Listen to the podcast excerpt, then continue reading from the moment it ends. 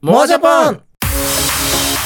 はい、江戸こと江戸の中谷です。瀬川です。えーモアジャパンはアニメ、漫画、声優、音楽、インターネット、ライブなどのジャパンカルチャー横断系の愛情ツッコミ番組です。愛情ツッコミ番組なんだね。そう、愛情を持ってレコメンドし、時にツッコミを入れながら紹介していくという一応コンセプトがありました。あ、そっか。ありました。大昔に作ってました。あ、そうだよね。はい。で、これがあんま変わってないのでいいかなと思って、うんそのまま引き継いで使ってます。変わらずで OK です。 はい。愛情込めてレコメンドしてみましそょうそう、愛じゃい。ない、愛がないとね、うん。うんレコメンドできませんから。愛はあるよ。愛はある。ということで、前回は、エドが、リコリス・リコイルをはい。素敵なアニメ。素敵なアニメとして紹介してくれたんですそけう。れど今も日、、今日聞いた人も、とりあえず見てなかったら1分半とりあえず。冒頭1分半を、冒頭1分半見てもらって、もしくは前回の、えー、前回のモアジャパンを聞いてくれ聞いてる。くれれ ば、もっと詰まってますかきっとらね。詰まってると思うのはで。で、今回は僕が何かを進めるっていうターンになってるんですけども、はい。お願いします。えー、じゃあちょっと僕が進める最近の面白かったものを一つ紹介します。ドドン。厨房覗き見系 YouTube の世界。超 はいはいはいはい。あのーまあ、本当にこの、コロナ禍もそうなんだけど、あの、YouTube 見る機会がやっぱすごい増えて、やっぱりもうい日本の、まあ日本も世界もだと思うけど、エンタメの中心地がだんだん YouTube に移ってきたよね。うんまあ中心地と言っていいか、まあ爆心地というのか、ままあ、いろんなものが起きて、えー流行り廃りがあって、えーっていうのが、まあ、やっぱ YouTube 中心になってきたよね、というところのな、中で、えーっと、僕が見てるもので、なんか、最近増えてておもろいなって思ってる、ジャンルというのか、傾向が一個あって、それが、まあ、勝手に僕が名付けてるのが、その、厨房覗き見系 YouTube なんですよ。おー。で、料理動画ってあるじゃないですか。はなんかレシピとか、そう、バズレシピの、リュウジさんのバズレシピとかい。、うん。コココロチャンネル、うん大西さんのとか、なんかうんそういうその料理をどうやって美味しくレシピとして作るかを紹介する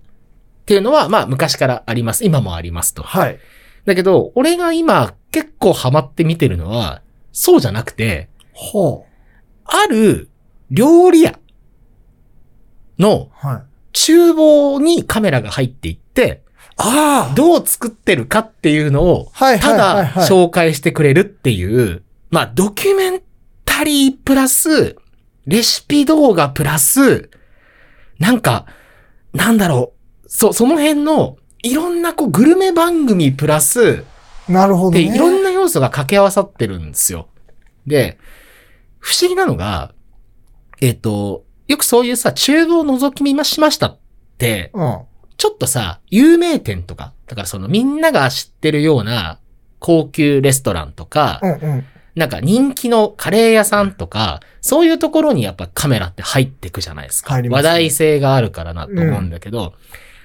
今すごい増えてな、自分で増えてるなって感じてるのが、普通の町中華はいはい。の厨房。だからもうこの場所で、夫婦でや、ご夫婦でやってて40年の中華料理屋さんとか、どっかの駅前の、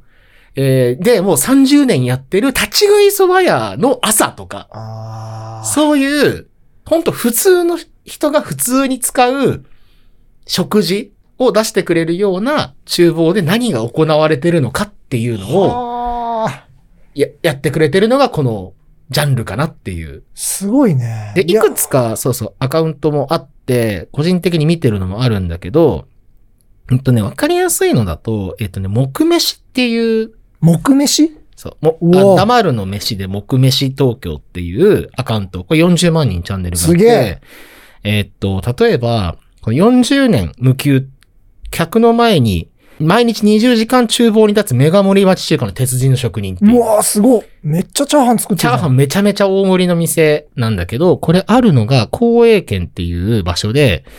まあ、日本の様々な飲食店を、まあ、取材しますみたいな。これうん荒川かな、荒川区だね。荒川にある、本当にほん街の中にありそうな町中華だけど、まあ、長いことやってて、まあ、メガ盛りとか大盛り好きな人だったら、まあ、はいはい。知ってるみたいな感じなんだけど、ここでどうやってあの、その、職人が、どう作ってるかっていうのを、まあ、こうやって追ってるわけよ。で、仕込みから、うわ。や、やってるとこまで。ちゃんと撮ってる。ちゃんと映してるのよ。で、こういうパターンがすごい多くて、それから、えっとね、すごいね、これ。好きなのがね、あ、もぐもぐっていうこのチャンネルもあって、もぐもぐで、。これも似てるんだけど、えっ、とね、例えばこのキャベツ焼き、お好み焼き、ーあうの、わ大阪のね、すごっ大阪で、あの、キャベツ焼きってあのキャベツ大盛りの中に、まあ、ほんとシンプルな、うんあるじゃん、粉ひいて、キャベツ置いて、卵やってって言っうて、んすごい早く作ってさ、1個160円かな安いね。そう、お菓子みたいで売ってるっていう、まあ、粉物をさ、作ってるだけのところをこうずっと早ましっていうか、早ましじゃない、ちゃんとこう、リアルタイムで見してるんだけど、うん。これ何がすごいって、うん。長谷くんこれ再生回数見てほしいんですよ。あ、え ?8? ん ?69 万違う、6900万 ?6900 なのこれ。。これね、尋常じゃなく見られてるんだよ。で、何かってていうと、これ、海外じゃないの海外で回ってるんですよ。で、字幕も、つ、これ、これわかんないけど、字幕もついてたりとかして、コメント欄めちゃあ、く本ちゃ当海だ。外全部海外ばっかりなだ。のよ。だから、俺たち日本人が普通の街中にある、見過ごしているぐらい馴染んじゃってる店の調理動画っていうのが、海外の人からするとめちゃくちゃ新鮮だし、見たことないし、もうアメージングなものになるんだよね。はいはいはい。っていうのも、あ、こんなにだから、要は世界と日本とか日常と非日常のギャップってあるんだっていうのが単純にわかるし、なるほどね。まだまだやっぱこうやって見ると、そうインバウンドとかまあコロナでうんぬんってあるけど、単純にやっぱ俺たちが海外行って、なんか普通にあるような街中のものにうわーってなるのと同じぐらい、やっぱ日本の街中にあるものも世界から見たら異常だし、面白いんだっていうのがよくわかるうん。なと思って。で、やっぱこういうものの方が馴染みやすくて面白いし、で、あの味もあんまりわかんないと思うんだよ、みんな。わかんないと思う。だから余計面白いんだと思うんだよね。あ、そっか。それのなんか余計な、なんだろう、偏見というか、あれがない、先入観がないから、うんまっすぐになんか、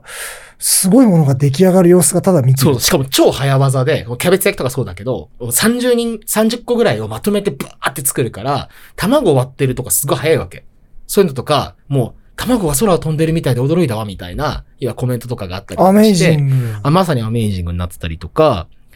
あと、うなぎさばく、このうなぎ職人とかね。この人はすごいんだよ、この。え、卵乗せんのすごっ。これね、どこだったかなえっ、とね、でもこれ中学卒業してから、58年間うなぎ職人をしてるっていう、金よってお店の、このうなぎね。で、さばき方、さばくところからさ、うわ追ってるわけよ。で、これ何がすげえって、要はこの人58年うなぎ職人やってるけど、多分、テレビとかだったら、最後のさ、やっぱ、いやお重で出てくるところがメインじゃん。カパーで、食べて美味しいですねっていうのが、多分普通のグルメ番組とかだったりすると思うし、それをまあ、タレントさんとかが食べて美味しいっていうのが、まあ、一個のフォーマットだと思うんだけど、料理っていう観点で見たら、確実にこのさばきとか焼きの動画が残ってる方が価値高いじゃん。ーうん。で、多分残してないと思うんだよね。ほとんどの、うん。要は街の料理屋さんって。もうすでになくなったところもそうだし。だだいたいご高齢になってきたりとかしてるから、40年とかやってれば、だって20歳でやってても60歳とかだし、うんこの人58年やってるとかだ、中卒でとか、もうでも14歳から始めたとしてももう70超えてるわけじゃん、みたいな話になると、この人の包丁さばきってもう、もしかしたらこの動画しかないみたいなことが、いいっぱいあるわけじゃん。でそうすると、こう、うなぎを、要はうなぎ職人になりたいと思った子が、自分の店で勉強するのと、プラスして、こういうので見て勉強するのもあるし、仮に今後日本がいろんなことになった時に、かつてあの日本ではうなぎってものが食われてたらしい壊とれ。たらしいと。どうやって食べてたかわからないっていうことが起きやすい。いっぱいあると思うんだよね。あーそうだね。でもこうやって残るのよ。うん。取ってさえいれば。だからあの金用の味を作るにはどうしたらいいのかがわからなかったんだけど、焼きの動画を見て初めてわかったとかさ。はいはいはいはい。っていうのがは実は俺らの身の回りにめちゃくちゃたくさんあるんだっていうことを、い、今重要だね。そう教えてくれるなと思ってさ。わあ。で、俺、あともう一個すごい好きなのが、そばうどんっていうおう。アカウントがあって、そばうどん東京とか、えっとね、そばうどん奈良とか、これ結構、なら。そばうどん大阪奈良だっけなあ、うどんそば大阪奈良と、そばうどん東京ってのあるんだけど、 あの、これね、えでもね、同じアカウントっぽいんだよ、やってるところは。ああ、なるほどね。だけど、まあ、蕎麦文化だからと、蕎麦が前なのかな、東京の方が。うどんが、やっぱ有名だから大阪うどんが前なのかな、ぐらいな感じなんだけど、これも、要は、立ち食い蕎麦屋なんだよね。はいはいはいあはの、これどこだっけなえっと、奥利根さん。あーまあ、そう新橋。新橋の駅ビルに入ってる、あのー、まあ、本当にだから新橋のサラリーマンがあ普通に行くようーなはいはいはい。立ち食いそば屋で、ここはすごい大きうわなー、す天ぷらげがえ。有名だけど、でけえ。でもさ、基本的にはさ、こういう新橋の立ち食いそば屋って、新橋で働いてる人が行くところだから、ねわざわざ観光客が行ったりとかするわけでもないし、なんなら俺らだって行くかどうかわかんないけど、でもサラリーマンでいっぱいなわけよ。いっぱい。なんでこの店いっぱいなんだろうっていう時に、あの、舞茸のでっかい天ぷら上がるとか、すごい提供が早いとかっていうとの理由っていうのが多分、もう本で読んでもわかんないし、うん。ツイッターとかでなんかパッと見ても全然わかんないと思うんだよわねかんな。いで、美味しそうとかですん終わっちゃうと思うんだけど、やっぱオペレーションすげえなとかさ、うん。もう作る動作が完璧、ね。動線が完璧とか、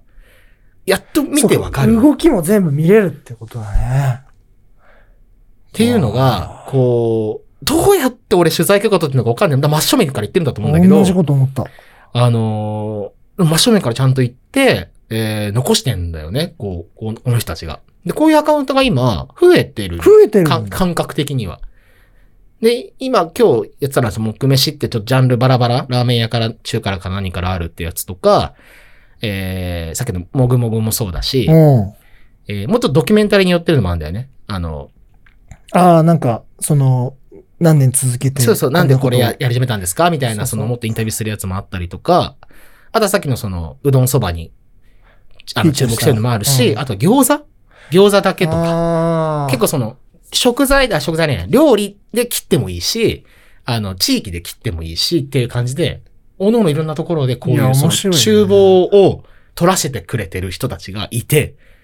これがね、面白いんですよ。ずっと見ちゃうでしょ、こんなの。ずっと見れちゃう。でやっぱ手際がいいのよ。まず、基本的に共通しているの。当たり前なんだけど。気持ちいいね。だから、出来上がってくまでが、すごい爽快に見れるし、はいはいはいはい。で、大体当たり前なんだけど、めっちゃうまそうなわけ。うん。だから、ちょっと大食い YouTube とか見るときも、まあ、大食い YouTube って、あれをなんか食べてるのを、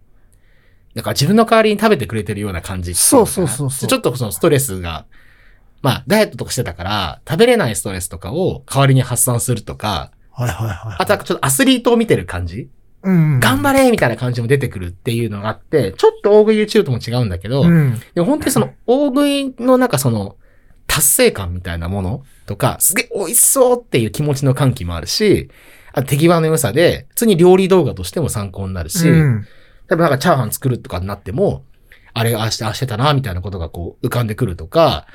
なんかそういう自分に役にも役に立ちそうだし、とか、あだからもしかしたら、こう、グルメ雑誌とか、えっと、まあ、全然まだあるし、ーあらららあるテーマに沿ってさ、進展紹介するとかうん、超大事だと思うんだけど、なんか、全、日本のこととか、いろんなことまで考えてくると、この文化アーカイブ多分すごいんじゃないかうなっんて。いうのが何よりも、なんか感謝の念が出てくるみたいな。なんか、いやー残してくれてありがとうみたいな。いや、思本いな当にそう思った。なんか、確かに言われてみれば、この、秋葉原とかの街の中でも、その、厨房ってやっぱ見れないし、うん、うん。まあ、僕もなんか、その、見してくださいとかっていうわけでもないからさ、でも確かにその、こん、どうやって作ってんだろうなとかっていうのは、知らず知らずのままなくなっていくものだったから、で、やっぱ、今も見ててもめちゃくちゃ気持ちよかったし、なんかやっぱ、あの、よく昔あったのがさ、その、工場に潜入してさ、あー何かはいはいはいはがい出来上がる様って、はいはいあれも結構気持ちいいじゃないですか。はいはいはいはい。あれと、なんか結構近しくて、そうただだ、ね。それよりもっとすごいのが人間の手で行われているっていう、その職人技をこんなに気軽に見ていいのかっていう、うんまあもちろんそうそっていうのは、すごく思っう。て、うん。こされ、うん。あのさっきギャップって言ったけどさ、うんその日常と非日常のギャップって言ったけど、さっきのうなぎ職人の人もそうだし、この立ち食いそばの人とかもそうだと思うんだけど、この人にとっては日常だから、何のことないんだよ、きっと。こんなの撮ってなんか面白いのって多分思ってると思う。本人からすればね。うん毎日やってることだし、別に変わったことしてないよって。うん。きっと彼らは思ってるんだと思うんだけど、やっぱそれってやっぱ違いますよ。そんなことないですよ。あなたがやってることって結構いかれてますよ。いかれんだけどね。うん。って思いながらやっぱと撮るって、まあある種、ちょっと真面目な話すると編集的な視点だと思うんだよね。あの、本当にそれは異常異常ですよ、大丈夫ですよっていう、面白いんで大す丈夫よでっていう。すよ。面白いですよっていう。だから本当にそれもあって。食、すごい食ついてるよって。うん。ってなってね。あと面白いのがやっぱ再生回数が結構多いっていうことなんですよ。こうんれ、あの、まあ、似たようなアカウントで、あの、これ、即飯東京っていう、まあ、ファーストフード東京。まあ、多分コンセプトは似てるんだけど、後追い系でさ、チャンネル登録者1万3000人しかまだいないんだけど、だいたいね、1動画だったり2万弱くらい回ってるんだよねああ、すごい。だから、チャンネル登録者数よりもやっぱ多く回ってる。すごいね。方のレコメンドとかで、あの、出てて上がるからだと思うんだけど、本当にラーメン屋さんとか、立ち食いそばとか、えーこういうところが残ってると。うわ、すげえ。すごいね、面白いんですよね。すごいね。全世界のアーカイブが、この料理屋のアーカイブがどんどん出来上がってることでしょそうそうそう。つだからこれ続いていくってこを、とだそう、だからこのフォーマット、フォーマット自体は崩す必要ないから、例えば、さっきのさ、あの、まあ、同じやり方で、んまあ、韓国とか、わかんない、あの、イタリアとかどこでもいいんだけど、ちょっとこのグルメ番組風だからそのタレントの人がわーっとかリポーターがなんかわーってやるっていう、アメリカって結構そういうグルメ番組あるんやわ。あの、名物リポーターみたいなはい人はいが、はい。厨房入ってどうやって作ってんのみたいな、うわ、喋ってとかっていうのはあるんだけど、そうじゃなくてもう本当にドキュメント的に、ひたすらこう、確かに作ってるとこ取ってくみたいな、うんもっと真剣だよね。残し方をしてくれたら、け結構だから世界のグルメ面白くなんだろうな、もっとっていう。いや、そうだね。これなんかもう YouTube のちょっと、あれだ、なんか、見方がちょっと自分の中で少しだけ変わっおお。た。確かにそのエンターテインメントとしての軸でしかやっぱ見てなかった。はいはいはいはい。いや、もちろん、あの、魚をさばく動画とか大好きだから見るんだけど、うんうんうんなんかそれよりもその、こういうものがちゃんと残っているっていう視点でやっぱ見ると、これすごくいいなってうん。思ってしまった。YouTube、すごいね、なんか、図書館みたいだね。ああ、そうそうそうそうそう。でも本当にそのインターネットアーカイブって、あの、ずっとさ、いろんなウェブページをひたすら残し続けてるっていうのがアメリカ、あれアメリカなんだよねでもやってるのって。だから、別に日本に残ってるわけじゃないし、そもそもまあ今、ほとんど世界のサーバーって AWS って Amazon がやってたりとかするわけだから、別に日本に全然データ残ってないっすよ。まあ YouTube もそもそも日本じゃないしとかっていうう。だから、YouTube にあれば完璧ってわけではないんだけど、動画にして残してれば、まあ、ゴニョゴニョすればダウンロードできたりもまあね。するし、はい。何かしらでこう残す方法はあると思うんだけど、本当はこういうのを、そう、図書館的にできればデジタルアーカイブしていく何かが、あ国ごとにないとー、うん。ちょっと怖いよね。その文化が消える的な話もそうなんだけどうん、うんうんで、やっぱりそろそろ、えーっと、まあ終戦77年はい年になっうんだから、77年ってことは、もうその当時、えー終戦すぐ生まれた方とかはもうだから7、80代うわ90代だかもら、そろろですねそういう風になってくるので、えーもう50年以上やってますみたいなお店が、結構多分これから、うまわあ、ベビーブームとかがあったのがちょっと前だからさ、そうするとこう、段階の方が抜けてとか、店畳んでとか、最近増えてるとは思うんだけど、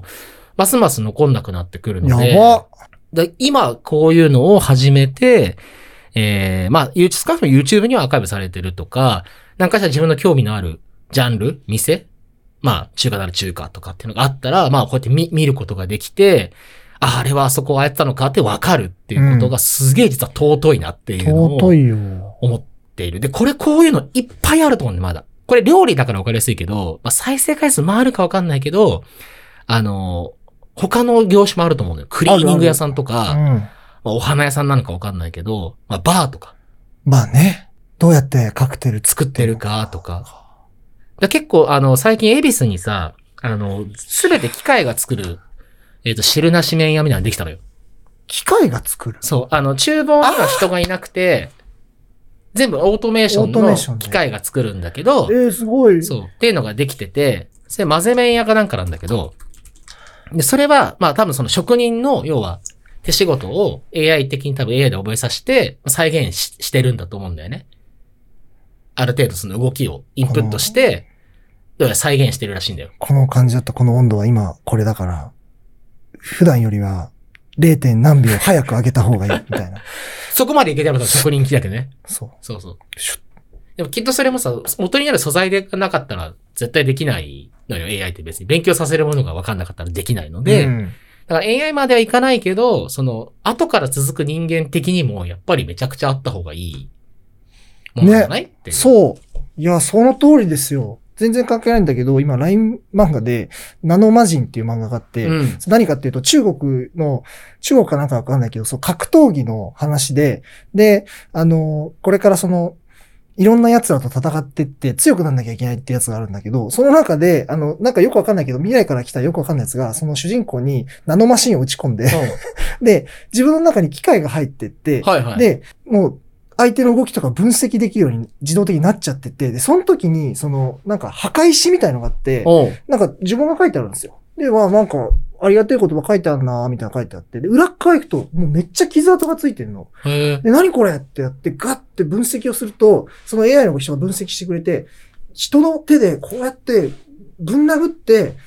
そのできた傷跡だっていうのが分かって、はいはい。じゃあそれをちょっともうちょっと詳しく分析してくれないかって AI にやらせると、その動きがそこに残ってて、はいはい赤はい。石から型が見つかってきて、はいはいはい。最強の型ができたとかっていうのがあっ て、だから、その、最強の方はそれであって次の敵と戦うんだけど、うどんとか、それと一緒で、 こ